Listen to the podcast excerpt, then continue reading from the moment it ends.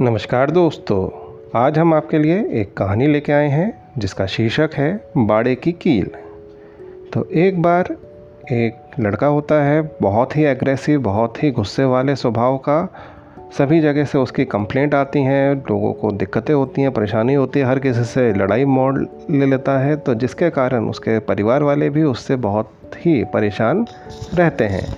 तो एक दिन उसके पिता सोचते हैं कि आखिर इसको किस तरह से सुधारा जाए, किस तरह से इसको ठीक किया जाए, क्या ऐसा किया जाए जिससे कि इसका गुस्सा शांत हो जाए।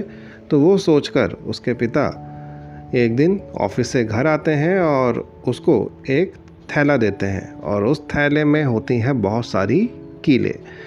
तो अपने पास बुलाते हैं अपने बेटे को और कहते हैं कि, बेटा मैं जानता हूँ कि तुम्हें बहुत गुस्सा आता है, बहुत दिक्कतें हैं तुम्हारे साथ, लेकिन मैं एक चीज़ बोल रहा हूँ, कह रहा हूँ।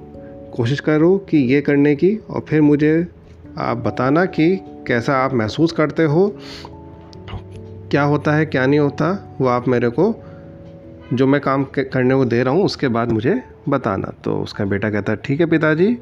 तो वो कहते हैं कि, एक थैला लो। पूछते हैं, इसके अंदर क्या है? तो वो देख कर बताता है कि इसमें तो बहुत सारी कीले हैं। तो कहते हैं कि ठीक है, इसमें कीले हैं। ये सामने जो बाड़ा लगा है, इस बाड़े में आपको जब भी गुस्सा आएगा तो आपको क्या करना है कील इसमें से थैले से निकालनी है और उस बाड़े पे ले जाकर ठोकनी है। पूरी तरह से आपको वो कील वहाँ पर उस बाड़े में ठोक देनी है। तो कहते हैं, ठीक है पिताजी। तो अगले दिन बेटे को गुस्सा आता है तो उसको अपने पिता की बात याद आती है कि उन्होंने कहा था कि कील ठोकनी है बाड़े में जाकर तो वहाँ जाके कील ठोक देता है और ऐसा कई बार होता है कि कई मौक़ों पर उसका गुस्सा आता है कई सारे वो कीले वहाँ पर ठोक देता है। दूसरे दिन फिर उसको गुस्सा आता है, फिर उठ जाता है बाड़े पे, कीले ठोक देता है। हालाँकि पहले दिन के कंपैरिजन में आज कुछ कम कीले ठोकता है।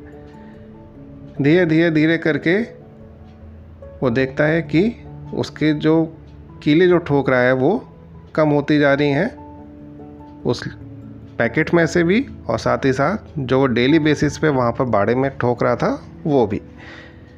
एक दिन ऐसा आता है जब उसके पास कीले नहीं बसती और उसको ठोकने का भी वहाँ पर कीले का कोई उसको मन नहीं होता। तो शाम को उसके पिताजी जब ऑफ़िस से घर आते हैं तो अपने पिताजी को बताता है कि पिताजी, सारी की सारी कीले मैं ठोक चुका हूँ। और अब मेरे को और कीले ठोकने का मन भी नहीं है। तो उसके पिताजी पूछते हैं कि क्या डेली तुम इक्वल नंबर ऑफ़ कील्स ही वहाँ पर तुम जो नेल्स थी वो ठोकते थे या फिर उसमें कुछ तुम्हें डिफरेंस दिखाई दिया? तो उस, बताता है कि नहीं, पहले दिन तो मैंने बहुत सारी कीले ठोकी, उसके बाद धीरे धीरे उसमें कमी आती चली गई। उसके पिताजी कहते हैं, चलो ठीक है, अब एक काम करना कि जिस दिन भी तुम्हें गुस्सा ना आए, तुम ऐसा करना वहाँ से कीले निकालते रहना। जिस बात पर भी तुम्हें गुस्सा ना आए, उस बात पर तुम कील निकालते रहना। वो कहता, ठीक है पिताजी। तो कुछ दिन तक वो उस बाड़े में से कीले निकालता रहता है। कुछ दिनों बाद अपने पिताजी को बताता है कि आज मैंने सारी कीले उसमें से निकाल ली हैं।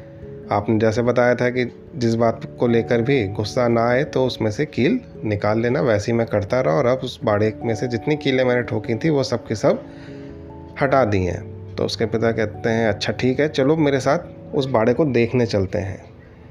तो दोनों जाते हैं उस बाड़े के पास। तो देखते हैं कि बाड़ा जो अगर कोई ना समझ पा रहा हो दैट इज़ कॉल्ड फेंस जो फेंसिंग होती है, उसके लिए यहाँ टर्म यूज़ कर रहे हैं।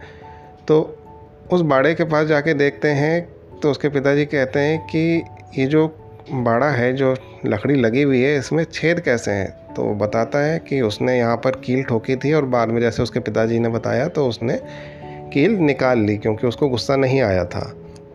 तो उसके पिता उसको वही समझाते हैं कि देखो बेटा, एक बाड़ा था, बहुत सुंदर था, तुम्हें गुस्सा आया, तुमने यहाँ पर कीलें ठोक दी जब गुस्सा चला गया, तुमने वो कीलें वापस निकाल ली। अब वहाँ पर कील नहीं है, लेकिन कीलों के निशान अभी भी मौजूद हैं। अब ये जो गड्ढे बन गए हैं, ये भरे नहीं जा सकते हैं।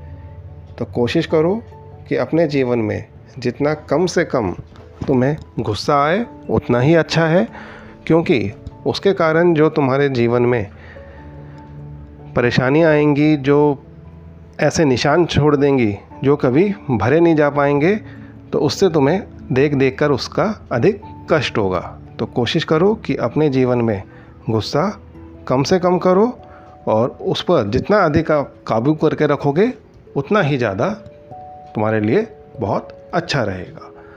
तो दोस्तों, इस कहानी से हमें यही शिक्षा मिलती है कि जीवन में हमें क्रोध पर हमेशा काबू रखना चाहिए। ऐसा नहीं है कि क्रोध किसी को नहीं आता या नहीं आ सकता। क्रोध सभी को आता है। और आना भी चाहिए। लेकिन किस तरह से उसको आप प्रदर्शित कर रहे हैं? क्रोध पर आपका काबू है या आप क्रोध के काबू में हैं? इसमें बहुत ज़्यादा निर्भर करता है। तो कोशिश करें अपने जीवन में क्रोध को अपने ऊपर कभी भी हावी ना होने दें। तो चलिए, मिलते हैं किसी और दिन, किसी और कहानी के साथ। तब तक के लिए नमस्कार।